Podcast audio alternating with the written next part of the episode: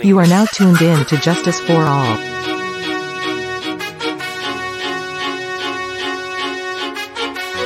Hosted by Justice General Radford. With special guests Bruce Nolitz, host of the Bruce Exclusive Podcast.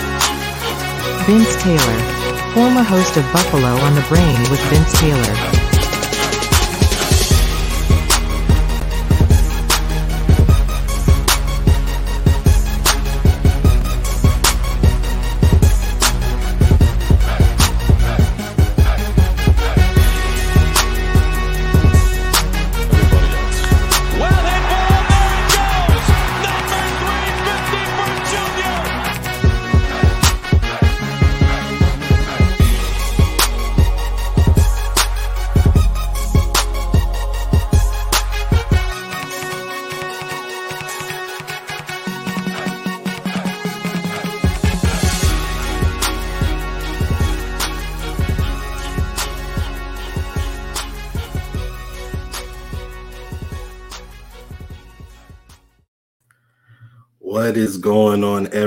Everybody? What's up, Bills Mafia?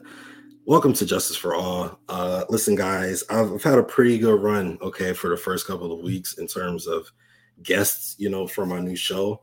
Um, I wanted to rebrand and I wanted it to be very high quality at a very high level. And week three, listen, I promise you guys, I did not disappoint, okay? Um, I have two extremely special guests, two guys that I love and respect a very vast, extreme amount.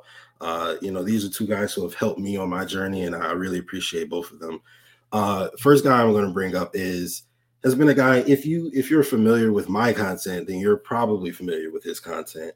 Uh, he's he isn't in the Bills community at the moment. Um, he is, you know, doing things in life, but he was formerly of Built in Buffalo and the host of Buffalo on the Brain with Vince Taylor, is my man, my brother Vince Taylor. What is going on, Vince? How are you doing today?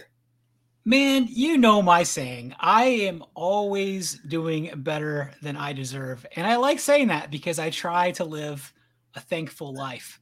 And so I'm always thankful. And tonight, what I'm thankful for, Justice, is I get to spend some time with you and Bruce. So what an awesome night for me. Absolutely, same here. Um, it's a pleasure to have you on, and um, I think I can speak for Vince and myself when I say that we both really look up to this gentleman. Uh, this guy has been somebody who's very influential in the Bills community, and has uh, has been a very good mentor as well. Um, I think he's a great guy, and he has like the voice of uh, Angel. I don't really know where he gets it from, but uh, he's the host of the Bruce exclusive podcast, Mr. Bruce Nolan. What is going on, Bruce? How are you tonight? Guys, it's just disco balls and dancing girls every single time. every single time. That's just the way I roll all the time. Just EDM music and boom, boom. I mean, the whole thing.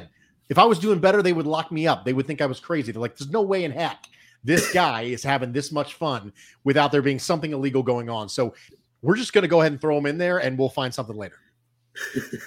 I love it. I love it, man. I love it. I absolutely love it. Um, I want to thank both of you gentlemen uh for joining us tonight. Uh it's, it's like I said, it's an honor and a pleasure to have you guys on. Um and I, I am extremely uh you know grateful as as both of you are. I can say, you know, I echo those sentiments. So uh thank you again. Um, so let's go ahead and kind of get into the football talk. Um, I know, you know, Vince, you don't really get as much of an opportunity to talk football maybe as much as you used to, or at least you know previously. Um, what do you what are your thoughts on kind of just what direction you think the Bills need to go in in this offseason to you know be the ones that lift the the Lombardi next season? Hmm. Well, last year I felt like we had more of more flexibility, I think, last year, because last year Brandon Beane decided to re-sign everybody and try to run it back with pretty much the same team. And you know, I think this year we have a lot more question marks and maybe a lot more direction and where he needs to go because we have so many needs on the defensive line. I'm not quite content in the way the offensive line is. I know we played better towards the end of the year, but I'm not going to put all my yeah, I'm not I'm not putting all my uh, eggs in that basket just yet. I still have some concern there, and you know I'm with Bruce. I, I've I'm always saying get me a better corner for corner two.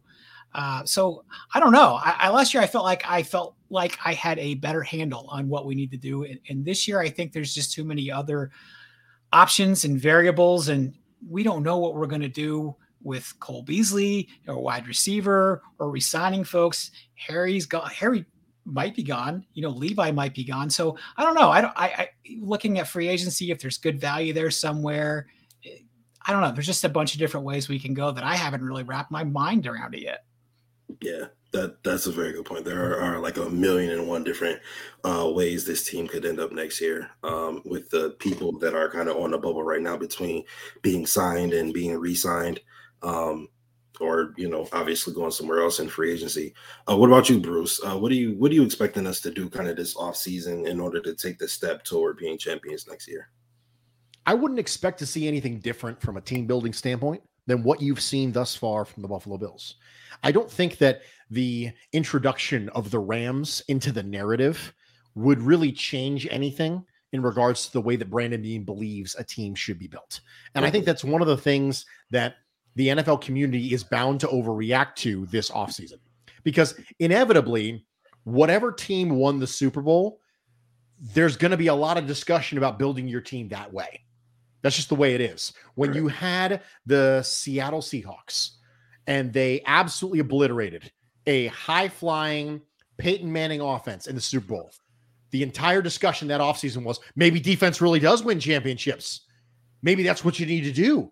You need to get these really long boundary corners, get safeties who can come down and hit. All about secondary play, all about locking down offenses. Defense wins championships. But it was all based on that one thing. And so the narrative for the media and the narrative for content creators and the narrative for fans specifically ignored everything they knew or thought they knew about team building based on one game. Because I'll tell you right now, if the Cincinnati Bengals would have won the Super Bowl, one of the narratives that would have come out from that Super Bowl would have been, well, maybe offensive line isn't as important as we thought it was because they had a terrible offensive line and they won the Super Bowl. I'm telling you right now, that's what would have happened. Well, great quarterback can overcome offensive line. It's all about weapons, weapons, weapons, weapons. Look at what the Bengals did. The Bengals could have taken a tackle or an offensive lineman in general, and they took a wide receiver, and now they won the Super Bowl. That's exactly what you hear because we love, there's nothing more than we love more than being prisoners of the most recent thing we saw. Mm-hmm. And so, given the fact that the most recent thing we saw is the Super Bowl, what you're going to have a lot of push is you're going to have a lot of push to, well, go be the Rams. Well, first off, the number one reason the Rams won the Super Bowl was not because they got Von Miller, and it wasn't because they got Odell Beckham. It's because they went from Jared Goff to Matt Stafford. Hate to break right. it to you, that type of upgrade isn't available for the Buffalo Bills at quarterback because they already have a really good quarterback. Mm-hmm. They don't need to go get one. So that type of upgrade isn't available. So the Rams method was it wasn't just built around grabbing things and trading away all your picks. It was built around upgrading the most important position on the football field. Unless you're out there trying to upgrade from Josh Allen, you can't replicate what the Rams did. So here's what I would expect to see. More of the same. And as much as that would sound boring to people, and as much as that would sound anticlimactic to people, I think it's what we're going to get. And it also to kind of piggyback off of what you were saying, it's kind of a situation where you don't even need to give as much capital as the Rams did because you already have a top 1% talent at quarterback position and the Rams had to use that capital to go get it. So now you're already starting ahead of the A ball in terms of where the Rams started. Um, you know, they obviously traded for Von Miller and they had to go get Odell. Um, you know, but obviously they had to work to get Odell to come in, you know, when he got cut by the, the Browns. But um, I totally agree with you. I, I think that's why when people kind of say, you know, I wish the Bills would, uh, you know, do what the Rams did. Like, I, I think you have to add context to that. It's like, I agree. The Bills absolutely should take a chance. And I think now is the opportunity to take a chance because you have a situation where in the past, Brandon Beane was trying to kind of stockpile picks in order to fill out his roster. All right, we've seen that he's kind of he's amazing in terms of you know seeing developmental talent um, in later rounds, we've seen that the type of players that he's been able to acquire, and you know, through development, those guys have started to, you know, make make major impact on our team, on our Super Bowl potential, you know, team. Um, and so, like I said, I, I see that he can, you know, identify talent. So now I kind of feel like we have a very deep roster.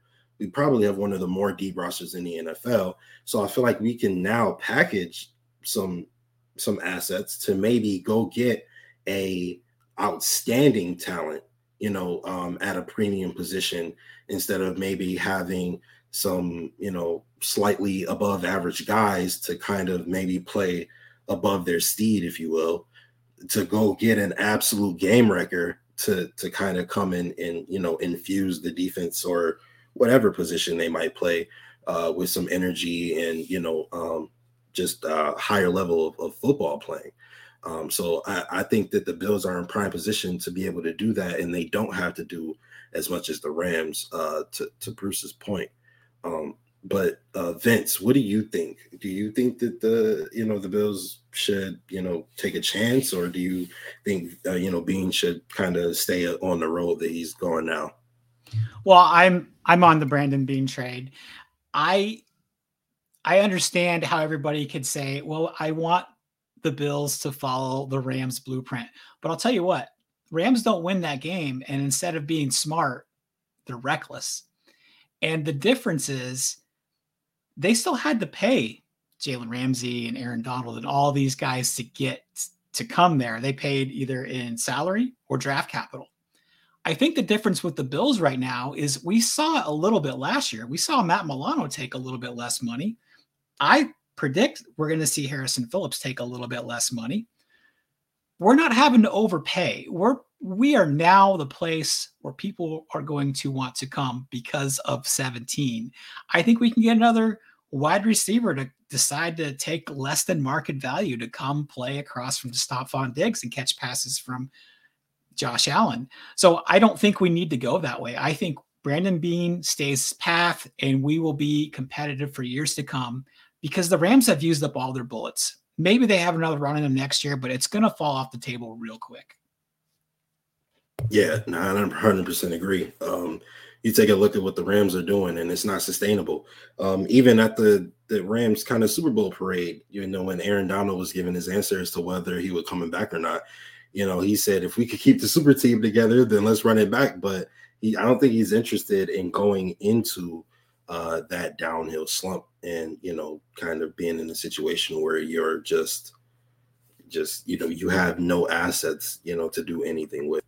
Um so uh, yeah the, the rams uh, what they did is is a little uh it may be it may have been a little reckless you know. I referenced the eagles. It's like you know the eagles they went and they won it and now they don't have the same quarterback they don't have the same head coach and really they kind of no one cares about them to be honest. Like so you know uh, you know you win one and i'm sure winning one feels amazing but then it's kind of like you know what is it worth? Um but I, I, guess it depends on who you ask. Um but bruce i have a question for you. Do you think that the bills will be contenders as long as josh allen is their quarterback or do you think it's a little more than that? I think it's more than that. I think we've seen really good quarterbacks play for teams that because they didn't build around them were never really considered contenders. We just saw it. I don't see how anybody can say, well, the Bills are a Super Bowl contender for as long as Josh Allen's the quarterback. We literally just saw a team win a Super Bowl with a quarterback that came from a team that at no point was ever considered to be a Super Bowl contender because of the team around it. At no point during Matt Stafford's career were the Lions ever considered a Super Bowl contender, ever, because the remainder of team matters that much. Now, Josh Allen's better than Matthew Stafford, but also Josh Allen could potentially have a worse team around him than Matt Stafford. That's things that happen. So for me, it's about the same thing that I've been preaching for a million years, which is be as good as you can for as long as you can and hope you get lucky.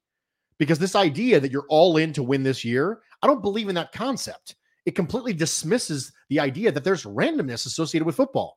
For every team like the Rams who went all in and got it, there are a million more who went all in and fell flat on their face.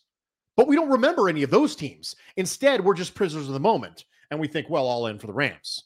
So, no, I don't think that the Bills are Super Bowl contenders just merely due to the presence of Josh Allen on the team.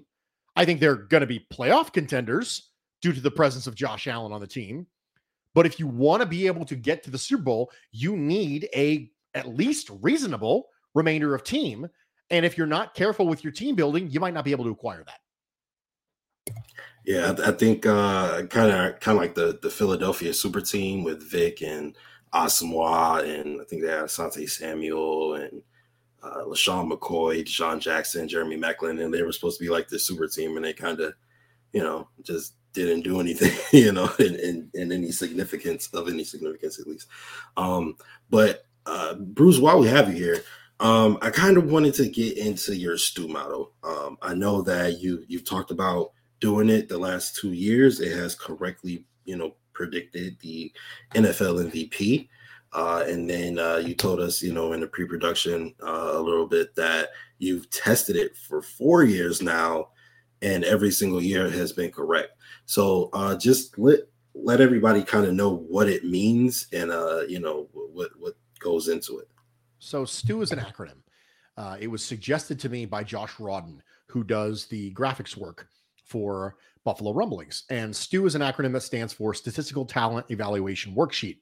And the reason it was called stew is because the way I introduced it was this idea that stew is by definition multiple different ingredients all tossed in a pot.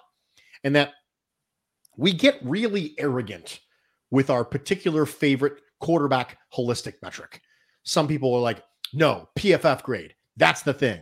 And then other people are like, no, EPA per play, that's the thing. And then other people are like, no, CPOE, that's the thing.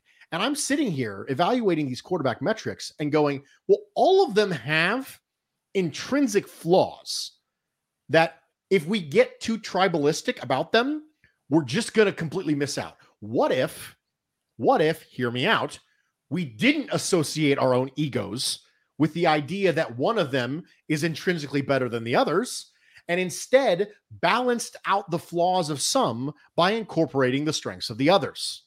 So, for example, we all know that passer rating is an outdated metric. We know this. It's been around for a billion years. It's outdated. Why is it outdated? Well, couple reasons. Number one, it more heavily weights certain aspects of quarterback play than it probably should. And the other reason is it has no bearing whatsoever on running. If your quarterback rushes for a first down, zero, zero impact on passer rating. Nobody cares. So given the fact that that's a fairly outdated metric, you would never want to use that in a vacuum to evaluate a quarterback. But what if you tossed it in to this stew as just sort of a weight balance that wants to push the amalgamation a little bit closer to passing numbers? I just I want a little bit more weight on passing. What do I do? I'll throw in passer rating. That will give me a little bit more weight toward passing. Things like EPA per play. EPA per play is frequently viewed as being a really good metric to evaluate offenses. However, it is heavily reliant on other players doing their jobs. If you have a quarterback who throws an unbelievably good deep ball that is dropped by a wide receiver, that's a bad play from an EPA per play standpoint. But the quarterback made a great play. Well, how do we deal with that? Well, you deal with that by adding in a little PFF grade, which is basically a ball placement issue, right? If PFF grade is one of the only things out there that's going to calculate for a really good throw that was dropped by a receiver. So I don't want to use PFF grade in a vacuum, but do I want to use it to help balance out some of the flaws that exist in other metrics? Then sure. So for me, it's about managing to combine these things and just get away from our own ego where we say, no, this one, this one. And here's what it boils down to we don't love any metrics unless they confirm our priors. That's it. Right. All we want is whatever metric is going to help us argue with the guy we're arguing with on Twitter. That's it. Whatever argument that will help me, whatever metric that will help me win this argument, that's what I'm going to use. But it's really intellectually dishonest. So, what we should do is we should be acknowledging the fact that all of them have blind spots, and we should be acknowledging the fact that we can do better and we can combine them to help come up with a more holistic way of looking at quarterbacks. And that's what Stew is.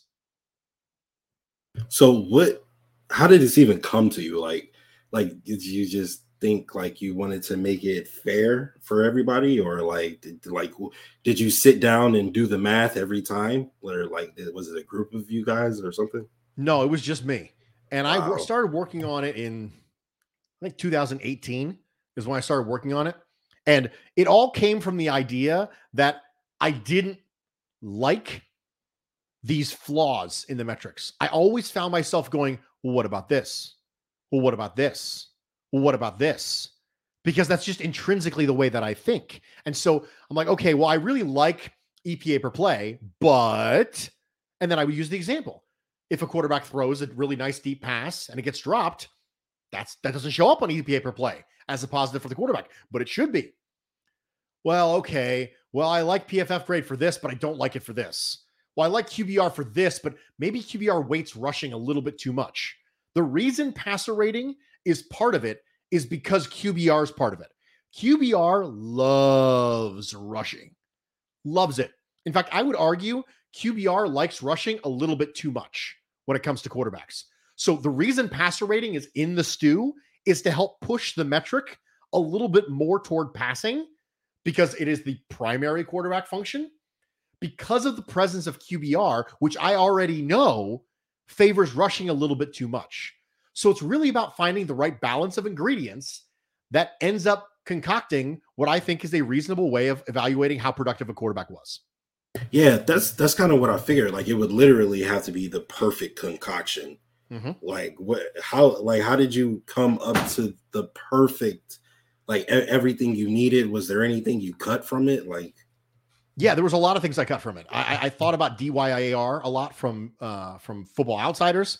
I thought about accuracy rating over expectation a lot. I thought about a lot of different things on there. And mind you, it is not perfect. It is constantly being worked on. But really, the only real purpose of STEW is to get people to think about the positives and negatives and the strengths and weaknesses of each one of these additional holistic metrics. Because instead of just marrying whichever one confirms your priors, maybe we should just acknowledge that if we knew a little bit more and if we took in a little bit extra time to learn about how EPA per play works and how QBR works, then maybe, maybe we could actually come to an agreement about when we're arguing with things that we're using the appropriate metric to outline the appropriate point. And so for me, it's about starting that discussion. And I fully acknowledge that STEW's not perfect and it probably never will be, but I'm going to keep tweaking it and I'm going to keep looking at it and I'm going to keep messing with it. And once I have appropriate sample size, I'll probably tweak some more things. But STEW is about the concept of being able to use multiple metrics that we know have flaws to balance out each other.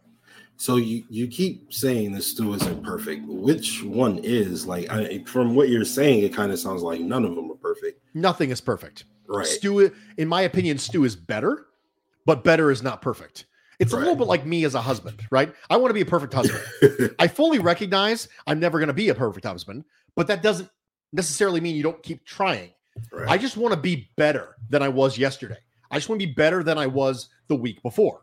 So I recognize I'm not going to be perfect, but if I could just continually get better, then I'm good with that. And also in STEW, the, the lower the number, the better. Is that correct? Correct. The lower the number, the better. Okay, so uh, I, I I've seen a couple of the uh, you know the tables and, and the lists, and it's, it's it typically looks like it's Aaron Rodgers at the top of the list. But I, I heard you say that it was Lamar Jackson at the top of the list the year he won MVP. That kind of shocked me because I, I don't know, just Aaron Rodgers seems like the epitome of efficiency. So for Lamar Jackson to kind of be at the top of the list, which I get, he he's kind of like a an anomaly in terms of quarterbacks, right? There's no one quite like him. So for him to be at the top of the list means that there, ha- there has to be some type of validity to it to me personally. Um, so I guess my question is looking at the list, I see Aaron Rodgers at the top frequently. You know, he, he'll have like a three or, you know, a flat three or something like that.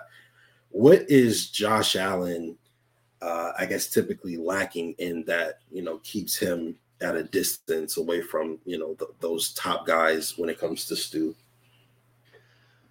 Josh Allen last year was the number two quarterback in the entire NFL in STEW in 2020. I remain convinced that if Aaron Rodgers doesn't go absolutely bonkers, that Josh Allen is the NFL MVP in 2020. Yeah. In 2021, it was not quite the same because Josh Allen got fire.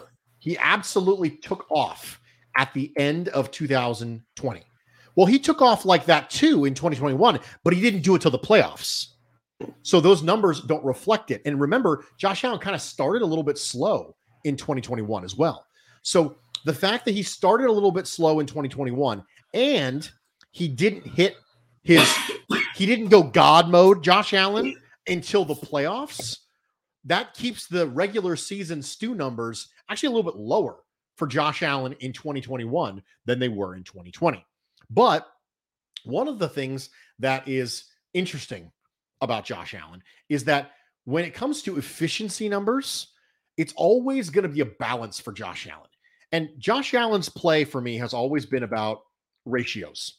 And specifically, it's been about the ratio of plays that an average quarterback wouldn't likely miss versus plays an average quarterback wouldn't likely make. And that's always been the way it is with Josh Allen because he still has a, a, a throw or two every game that are just wildly off. Yeah. And you're like, what, what, what is that? Yeah. But then he makes four or five throws every every game that make you go. There's there are a few human beings on the planet who can make that throw. And so when you look at Josh Allen's passer rating, for example, 16th in the NFL in passer rating. Why? Well, because his completion percentage dropped way down. Completion percentage we know is a big factor in passer rating. Average net yards per attempt was 14 because, you know, he still occasionally takes a really bad sack, and that matters for average net yards per attempt. DVOA, 15th. But then you have really things that are really, really high, like PFF grade. He was sixth. QBR, he was sixth. What did we just say about QBR? QBR loves rushing, right? Running. Yeah. So he's sixth. Does that track it? Yes, it does. That makes sense. EPA per play, eight. Does it make sense that the things that weight scoring and rushing would be higher and the stuff that ranks passing efficiency would be a little lower? Yes, that makes complete sense. If you know what each one of these things ends up meaning, then you can tell a story if you see them in totality. And that's the way it is for mm-hmm. Josh Allen. So for 2021, the passer rating was a little bit lower, ANY/A was a little bit lower, DVOA was a little bit lower, but PFF grade was high. The EPA per play was high. QBR was high. Aaron Rodgers was number one in QBR, number one in passer rating, number one in ANY/A, number one in EPA per play, number one in DVOA, number two in CPOE, number four in PFF grade. It was another crazy, crazy, crazy year. Aaron Rodgers was bonkers. This is why this idea that somehow Tom Brady was going to win the MVP. I'm like, did you watch Aaron Rodgers play football? Aaron Rodgers for the last two years has been some of the best quarterback play we've ever seen, ever. That is not hyperbolic. Some of the best quarterback play we've ever seen, ever, happened during the last two regular seasons, and it was Aaron Rodgers. So there's no shame in that game when it comes from Josh Allen not being the MVP the last two years because Aaron Rodgers was just on a different level. Okay. That's fair. I just Uh, want to point out that in 2020, Josh was second in MVP. He was also second in STEW score. So Right. Bruce is picking the runner ups too. Exactly. Um, so I, I, I guess I, I had a couple questions. A, can anyone get like a negative score, or is it just zero? Like, what's the absolute highest or lowest score someone can get? And B, have you calculated Josh's playoff performance? And if you have, what, what was the score? I have not calculated Josh Allen's playoff performance yet. I'm trying to figure out if there's a way to loop in playoff performance without screwing up the sample size. So I'm still working on that, but I'll tell you right now, it would be really good. Right. it would be really good. I mean, Josh Allen had one of the best playoff runs of any quarterback ever. I know I'm just full of hyperbolic hyperbolic statements today, but it's I think again, he was these- these- rated these number sound like ever. they sound like they're hyperbolic, and they're not. They're not hyperbolic. He had one of the best playoff runs ever. And the fact that he got bounced in the second round is further proof that wins are not a quarterback stat. Because Right. if they were and the world was just, Josh Allen would be going to the Super Bowl. But that's not the way things work. That's not how any of this works. So when it comes to bad quarterback play, if you only isolate 32, then the worst score you could get would be 32. But sometimes you have enough uh, enough sample size with enough quarterbacks that you can actually rank STEW for more than 32 quarterbacks, which means you could end up with a score that was higher than 32. But if you only ever ranked 32 quarterbacks, the worst you could possibly be would be 32. Okay, so what's the best score you could get? One. One is the best score you can get. Okay. So when Aaron Rodgers, I, I, I thought I would see he had like a score of three or something and be at the top. Is that 1.57 this year from Aaron Rodgers. Uh, okay? Absolutely insane. Most of the time, the peop- person at the top is somewhere in the threes. But the last two years, Aaron Rodgers has beaten it. Lamar Jackson, the year he won the MVP, 3.71. Mm. Not bad at all. All right, so uh, I guess that kind of leads me into uh, my question I have for both of you guys. I want to start with Vince. Um, obviously, you know, with what Bruce just told us, Aaron Rodgers has had, you know, legendary career. I'm sorry, uh, numbers as these past two seasons um, that are literally like all time great. Um, and you know, it's kind of it's kind of tough, you know, when you eh, like I, I I mention all the time, like as a Chiefs fan, it has to suck that you get this all universe talent, you know, that, that comes to your team, and then uh, you know, a kid out, you know, get drafted to Buffalo, New York, and, and he comes out of nowhere and he's also, you know, an alien just like Pat Mahomes. And, uh, and now you got to deal with him. And then, you know, Aaron Rodgers, who was already a, an alien to begin with, and then he just starts even, you know, going crazy, you know, more than he typically would. and it's, it's it's so weird um how he only has one championship. But uh Vince, what who first of all, who is the best quarterback in the league? And who who who would be your top three? I'm gonna go Rodgers, Brady, Allen. Oh, wow. Interesting. Pat Mahomes doesn't even make the top three. I- If I can still count Brady, because he's technically retired. I would still count him. All right. But that AFC West is going to be tough if Nuts. Aaron Rodgers finds his way to Denver. I mean, you got Herbert, you got Rodgers, you got Mahomes, and poor Derek Carr. I like Derek Carr, but he's not in the same league. That's a tough division. yeah, that that's tough for any quarterback. It's crazy because I think Derek Carr is probably like a top 10 quarterback. I think he is, you know, in that six, seven range. And, you know, just for him to have to deal with, you know, three people who are in the top five, uh, that's that's that's pretty bad, you know, a draw. I mean, he, he might hope that uh, Las Vegas wanted to get rid of him so he can just go to a different division. I don't know what they're going to do, but uh, that that'll be a challenge. Uh, what about you, Bruce? Who who are your top three? Rodgers, Mahomes, Allen. Mhm. So you guys both say Rodgers. Is there is there anything that makes Brady better than uh Pat Mahomes and Josh Allen? And what what are the things that, that you would say make Brady better than Mahomes and Josh Allen, uh Vince? Well, no, he doesn't have the arm strength that he used to have, or that he'll never have, or he never had what Josh Allen has, and few people do.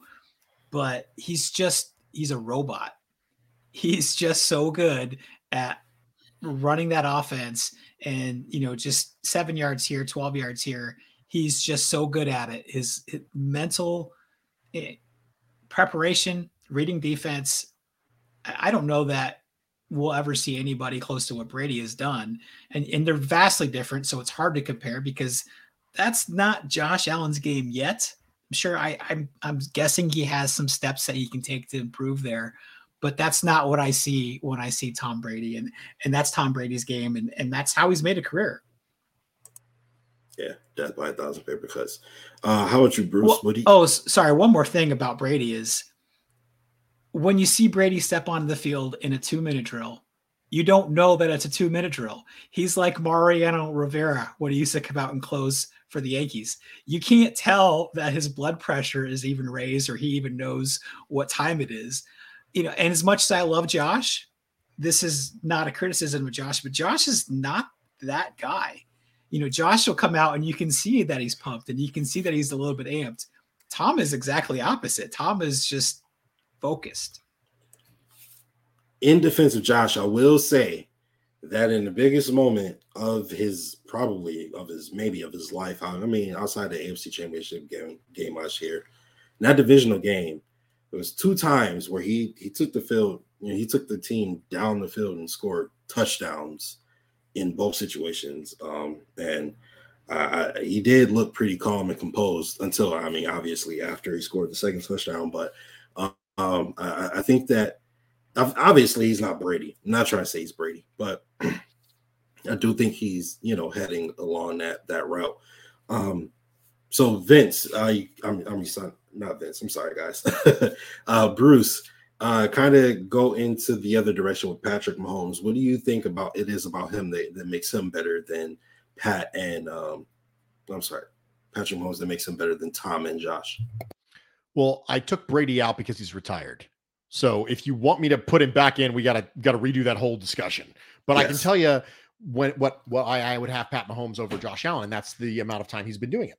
So Patrick Mahomes has been elite since he stepped on the field. Josh Allen has been elite for the last two years. It's simply a matter of excellence and defining excellence. Excellence is how good you do something, how well you do it, multiplied by how long you do it for.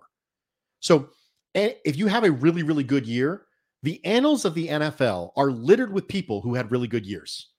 In fact, they're littered with people who had really good runs. But excellence is about sustaining it. And Patrick Mahomes has played at an MVP level since he walked on the field. So there's going to be a time when, from a percentage standpoint, those two things start to get closer and closer, and closer. The amount of times Mahomes has done it versus the amount of time that Josh Allen has done it. And so I'm not going to say, well, he's got rings because rings aren't a quarterback stat. So I'm not going to use that. For me, it's about sample size. And Mahomes has been just as good, if not better, than Josh Allen for longer than Josh Allen has been elite. So for me, that the sample size thing is makes that a pretty easy argument for me because greatness is not a just, just about being good now. It's not about being good for one year. It's not about being good for two years. It's about being good consistently all the time. And that's exactly what we got from Aaron Rodgers. That's exactly what we got from Patrick Mahomes. We're starting to get that from Josh Allen after two very good back to back years. But Patrick Mahomes has been doing it longer. Aaron Rodgers has been doing it longer. They've been at that same level, if not better, and they've been doing it longer. So that's why they get the nod. So, what if uh, I asked you to attack it from a purely talent perspective? I think Aaron Rodgers is the most talented thrower of the football in the history of football. I'd agree. Again, again with the hyperbole today. But no, as far as arm talent goes, as far as the ability to throw the ball from different platforms, different arm angles, accurately, with velocity, with different throwing styles, on different throwing routes, I think that Aaron Rodgers is the most talented thrower of the football I've ever seen in my life. So you'd be hard pressed to say that somebody out there has better arm talent than Aaron Rodgers. Now, as far as athletic gifts, Josh Allen is freaky, freaky, freak from an athletic standpoint. Like, like th- th- there's a level of freak that you go, man, he's the freak, and then there's Josh Allen. Josh Allen is the freakiest of the freaky freak. So if you want to go athletic ability, then sure, I'll give you Josh Allen. But from an arm talent standpoint, I'm going Patrick Mahomes. From I'm going from, Aaron Rodgers from the full package of a quarterback and everything that quarterback has to offer, who is the most gifted quarterback in the NFL? Given the amount of weight that I would put on arm as opposed to running fast or being big, mm-hmm. I would say Aaron Rodgers. And I'd say Aaron Rodgers because of the way that I am specifically weighting arm talent versus being big and running fast. If you want to weight all those things equally, if you literally just want to say, Arm talent, Aaron or Aaron or Josh. Size, Aaron or Josh. Speed, Aaron or Josh. ag- you know, agility, Aaron or Josh. If you line all those things up and you give one point for each of them, the answer is going to be Josh Allen because he's better at more athletic things.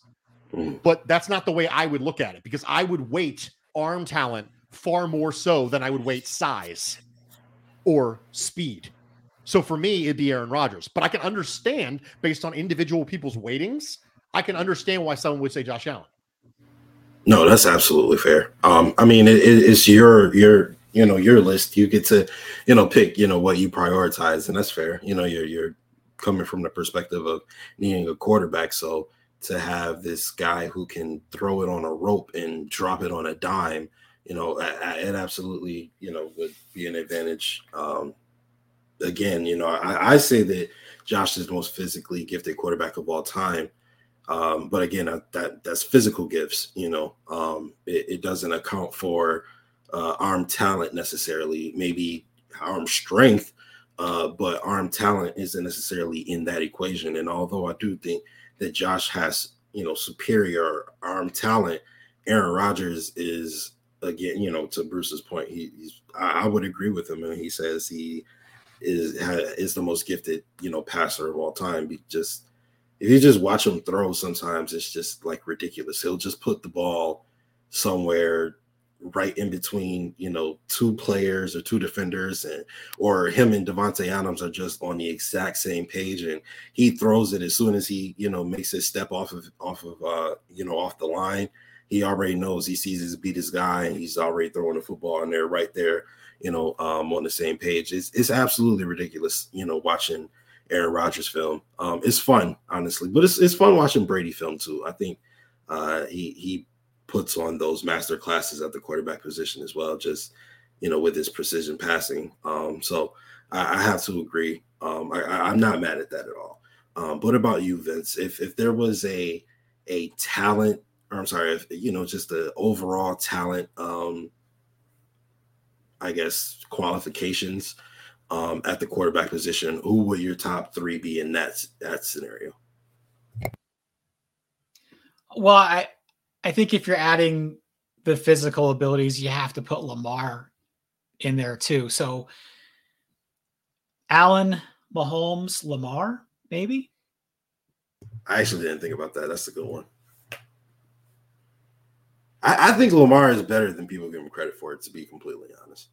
Oh, I'm a Lamar fan. I, I like Lamar quite well. I he's not my flavor of quarterback. I want my quarterback to be able to win with his arm, and I just don't think Lamar's the guy to do that consistently. But I think you can win with them, and I, you know, he's he's pretty good. He's better than he gets credit for. I agree. Yeah, definitely. Um, all right, so I, I guess we kind of you know went over in the beginning, but uh, just kind of you know positional needs for the Buffalo Bills uh, going forward. Uh, there's been you know a lot of debate between defensive end and, you know secondary cornerback, or you know kind of uh, looking for, toward the future for the safeties, or you know there's offensive line talk. There's some holes. I wouldn't say we have like a ton of holes, but uh, we we kind of got exposed at, at different parts of the field this season.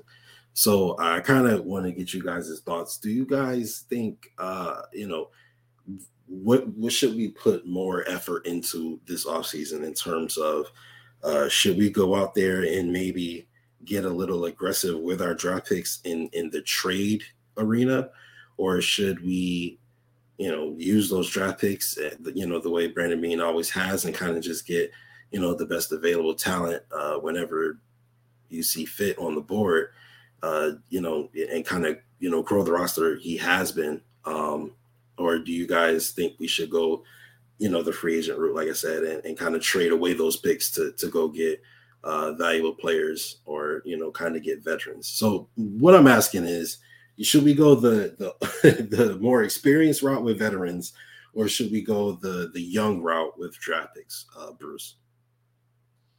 For me, I'd love to see this offseason be about capital compression. And what I mean by that is I would like to trade down and I would like to trade up. And you might say, uh, Bruce, those are uh, those are mutually exclusive concepts, but they're not. I would love to trade down from 25, and I would love to use all of our day three picks to trade back up. I want as many picks in the top 100 as I can possibly get. And the reason that is, is because that's where you can simultaneously find people who can contribute for you year one, but also remain on cost control contracts. And I want both those things. If you have a quarterback whose cap hit is about to balloon in 2023, and for the first two years of that ballooning, the 2023 and 2024, his cap hit will increase more than what is likely to be seen from the salary cap. Now, the remainder of his deal, the salary cap is likely to outpace the growth in Josh Allen's contract, which means as a percentage of cap, it is likely that his contract will become more efficient, not less so, at 2025 and 2026. But those first couple of years after the ballooning of a quarterback cap hit, that's when it's most important. That's when you have the least amount of money to spend. And when I have the least amount of money to spend, that's when I want all the second round picks. I want all the third round picks. Give me all of those you possibly can.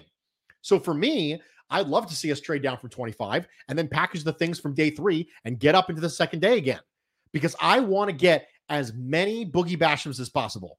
I want as many Spencer Browns as possible. Not those exact players, but those exact scenarios. People who have the talent to come in and contribute, but are still on cost controlled contracts. So for me, that's the way I'd like to see it done. And I've been pounding the table for that for probably a year now because you have to plan in anticipation for the ballooning of Josh Allen's cap number. I don't know if Brandon Beane's going to do that. Brandon Beane is not historically known as a trade down guy. He did last year, and he openly said the reason he did last year was because he said, "Hey, you know, we're we're not, not going to be able to get a lot of undrafted free agents because the roster's so good. Agents aren't going to want to have their clients come to our team because they might not get a chance to play. So for me, I'm going to trade down because I want to get some of those people who we would have gotten as UDFAs in the back part of the draft. So that was the only reason he actually went ahead and did it. I'd like to see him do it for a different reason, and that is compression of capital. Okay, so Bruce, it kind of sounds to me like you're more about the long game. It's not necessarily about uh, you know, of course, you know the uh, the the prospect of winning a championship is important, but it's not necessarily about going all in this year to win a championship. You're more so concerned about the prospect of being in the running to win championships over the next five to seven years. Be as good as you can for as long as you can, and hope you get lucky.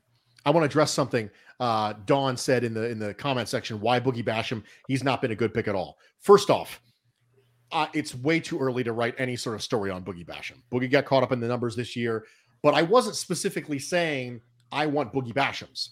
What I'm saying is I want to have people like Spencer Brown, like Boogie Basham, who have the talent, who could have been higher picks, who have the talent of being able to project to starters. And I want as many of them as humanly possible because you need as many of your starters as humanly possible to be on cost controlled contracts and not be on free agent deals so you can keep your average cost of starter down because your average cost of starter number has been pulled up by your quarterback number. So Boogie Basham is going to compete to start this year. We know this because Brandon Beane flat out said, that's what I told him. I told him come in and compete to start. And that's what I want. What I want is people who can come in and compete to be contributors on this team who are not free agent signings at $5 million a year. Instead, they're on a four year contract that totals $3 million because you drafted them on day two. That's what I'm saying. Right. Yeah. Uh, you know, definitely. Uh, you know, I, so uh, Vince, what about you? Well, I every what I love about Bruce Nolan is that he can articulate my thoughts better than I can. I think what Bruce is saying is the best case scenario, and that's where I would like to go. That's a lot of moving parts, and that's maybe sometimes hard to get to. But yes, give me all draft picks. I want people on cost controlled contracts. I want to fill some holes. I want more bites at the apple to get Spencer Brown, who's a fifth round pick. I like that. However, if you listen to Bruce and Nate on Food for Thought, which comes out Friday night on the Buffalo Rumblings channel. And of course, you listen because he's Bruce and he's awesome. But they talked about a potential for getting a guy like Danielle Hunter kind of a buy low. I'd be 100% open to doing that, but I'm going to be very careful about what I give up. I'm not giving up multiple high round picks. If I can get away with giving a, a second and a fourth, I might even consider like a first and a, and a fourth, or maybe a first and a fifth. I'd be very, very open to doing that because this is the Super Bowl window right now. Yes, maybe I have to trade for him and then pay him. And I'm generally opposed to that. If anybody has ever listened to my podcast, you know, my Achilles heel is sometimes being too conservative with draft capital and salary cap. But in, in this case, in this window, I, I want to take a swing and I wouldn't mind doing something like that. All right, I, I kind of want to have a little controversy, not a real controversy, but um, I, I kind of want to know what your thoughts on are the on the linebacker position, Bruce. Uh, the whole thing, you know, uh, Matt Milano, Tremaine Edmunds, AJ Klein, uh, Dodson, Andre Smith Jr. What, what, what, do you think, or Tyler Matakevich? Um, what do you think sh- the future of the linebacker position should look like? Well, I think it's going to look like Tremaine Edmunds and Matt Milano because Tremaine Edmunds is already locked in to a fifth year option and Matt Milano signed. So I think it's a much to do about nothing discussion because I think Tremaine Edmunds is going to be here for at least another two years. And I, I think that all of the hemming and hawing is really about whether or not they're going to sign him to an extension, not about whether or not he's going to be here. Because I think he's going to be here. And I've said before that I'm I think Tremaine Edmunds is perfectly fine. I think he's a perfectly reasonable linebacker. Now, would I pay a reasonable linebacker Fred Warner money?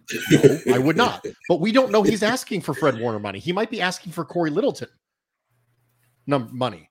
If he's asking for Cory Littleton money, are you okay then? Everything is a value proposition. What you give versus what you get.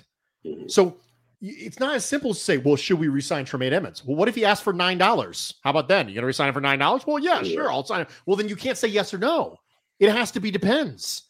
It has to be just like trying to not wet yourself when you get older. It depends. That's the way it is. so for me, it's about understanding that it's a value proposition. And so Tremaine Edmunds, it's not as simple as just do you want to resign him or do you not? It's how much you're going to resign him for, how long you're going to resign him for, and when are you going to resign him? And so for me, the immediate future of this linebacker corps is Matt Milano and Tremaine Edmunds. And I, I don't think there's any question about that. And what do you think?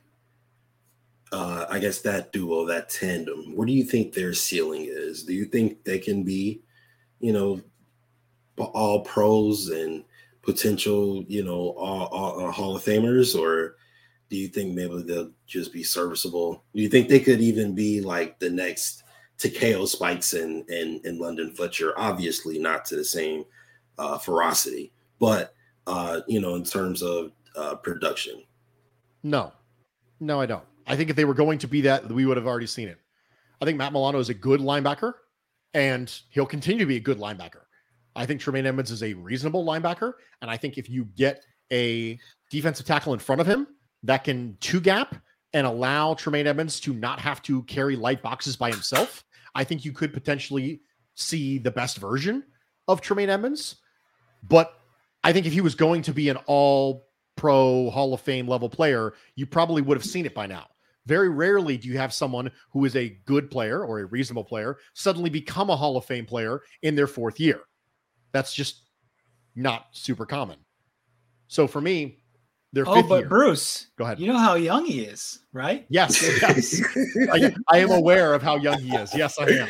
I am definitely this. aware of how young he is. I, I get to hear it every time. But you know, young, youth refers to physical maturation, and one of the reasons I've never really liked the youth discussion with him is the youth is a discussion when it comes to physical maturation. Amobi Okoye obviously was famously drafted at 19 and everyone was like, well, you know, he's still growing into his body. Uh, Tremaine Edmunds was a freakity freak the second he walked on the field. Mm. He doesn't need to grow in his body. Tremaine Edmunds was an absolute freak of nature the second he walked on the field. So for me, I don't think the youth thing really carries a lot of weight for me. It never has because tenure always carries way more weight for me than youth because youth is a, usually used as physical maturation, but physical maturation wasn't really necessary for him. So it doesn't really, it doesn't, it rings a little bit hollow for me when someone uses it. I, I love this. I love this, Bruce, because you're doing it again. You're taking my thoughts and you're articulating them much better than I can. Because when I say anything, even approaching negative about Tremaine Edmunds, you're a hater. You hate Tremaine Edmunds. You think he's terrible. No, there's a lot of space between terrible and Hall of Fame. He can be okay or pretty good, but I don't want to give him Fred Warner money, just like you said.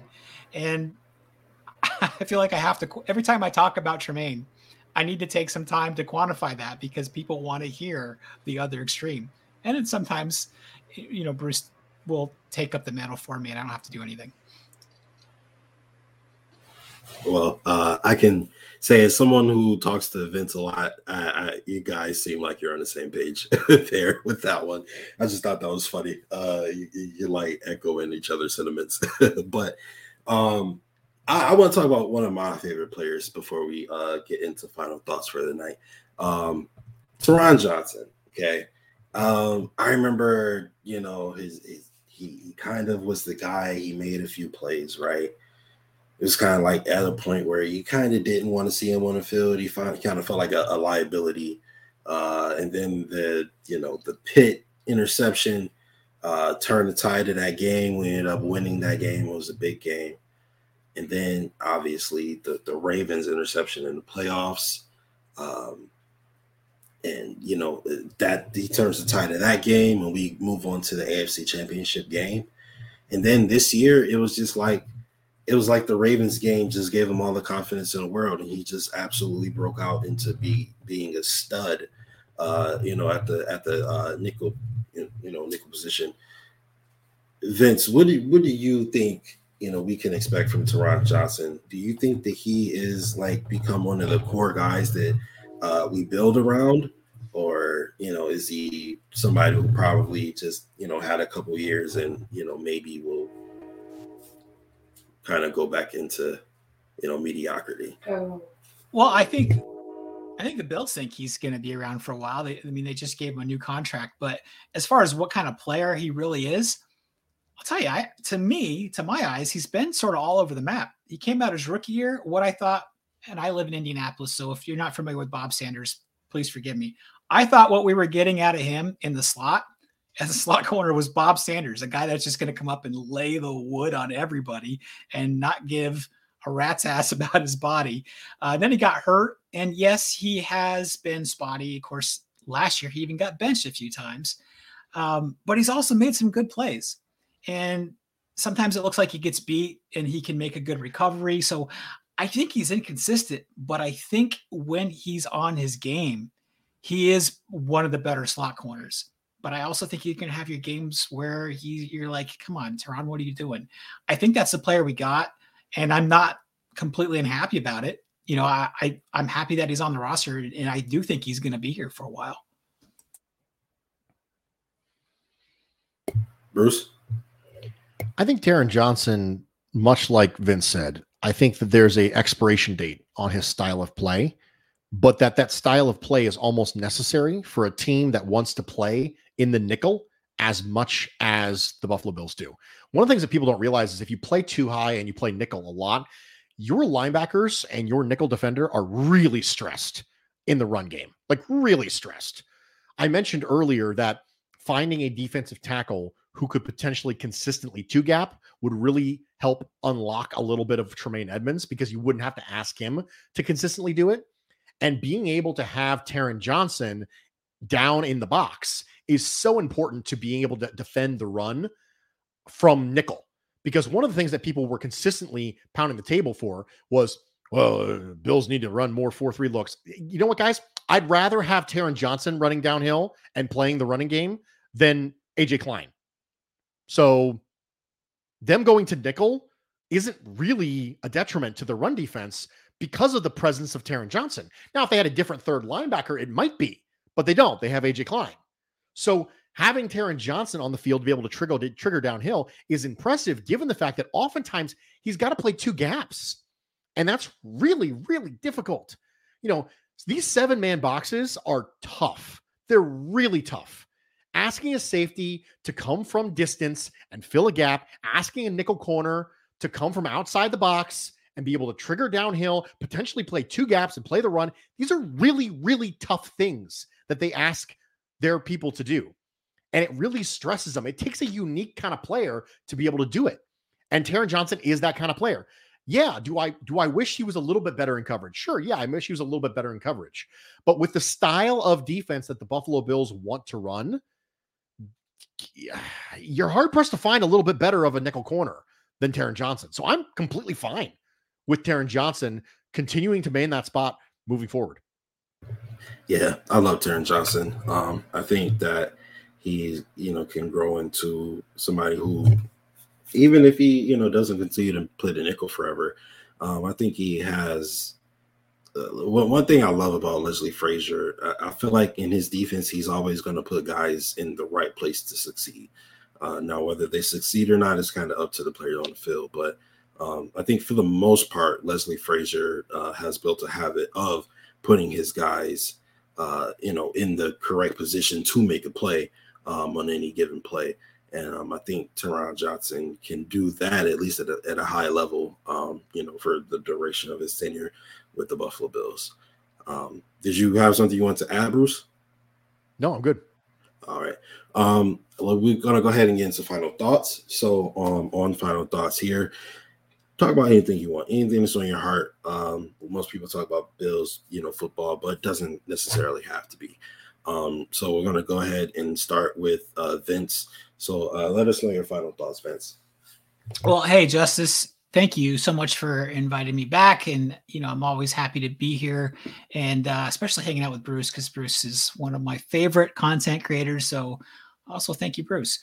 But uh, I don't know. This is, you know, post season blues, but I, I, I always get a little bit amped and I don't think I'm reinventing the wheel or saying anything out of the ordinary here, but I love draft season. I love free agency. So to me, this is like even more than the season, this roster building philosophy time of year for content creators is more interesting to me than anything that happens, you know, in the regular season. So um, I I love it, and I this year I don't really have a very good handle on on what I can expect. I think there's probably a dozen different things that Brandon Beane could decide to do, and um, I don't know. I guess we have no choice but to wait. But this is one of my favorite times of year.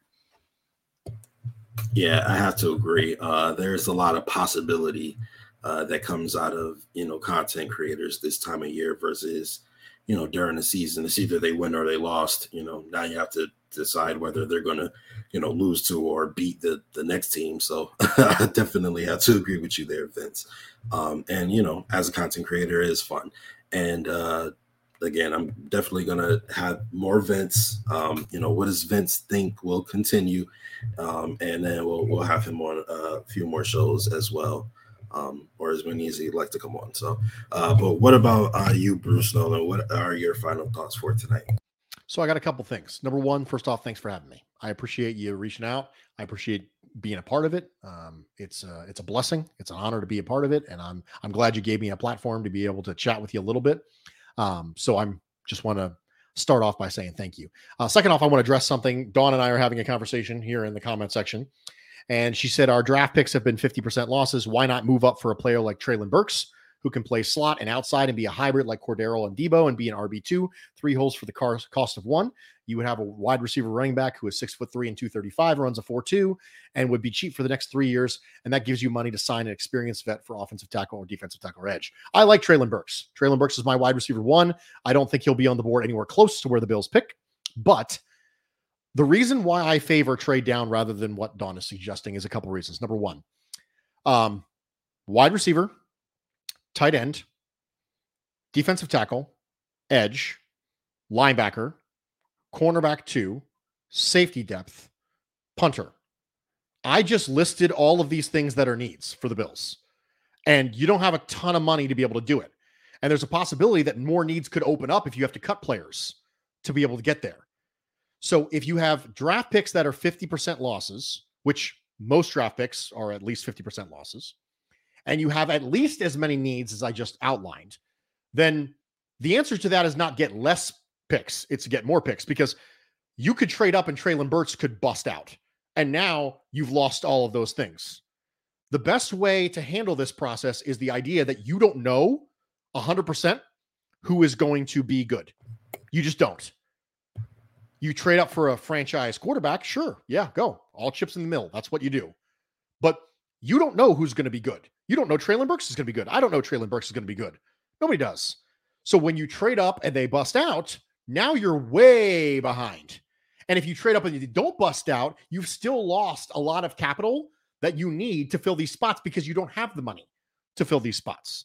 So for me, I have no problem with that. I'm not like morally opposed to it. I'm not going to be throwing a fit if they trade up and draft Treylon Burks. I don't think they're going to. But if they did, I wouldn't be throwing a fit by it. But I think it is a less efficient means of being able to make sure that more hill, more holes are filled more efficiently with more talented players. The last thing I want to talk about has absolutely nothing to do about football. And Justice said mm-hmm. that you know most people talk about Bills football. I said most people. Well, I'm not most people, so maybe I'll talk about something different.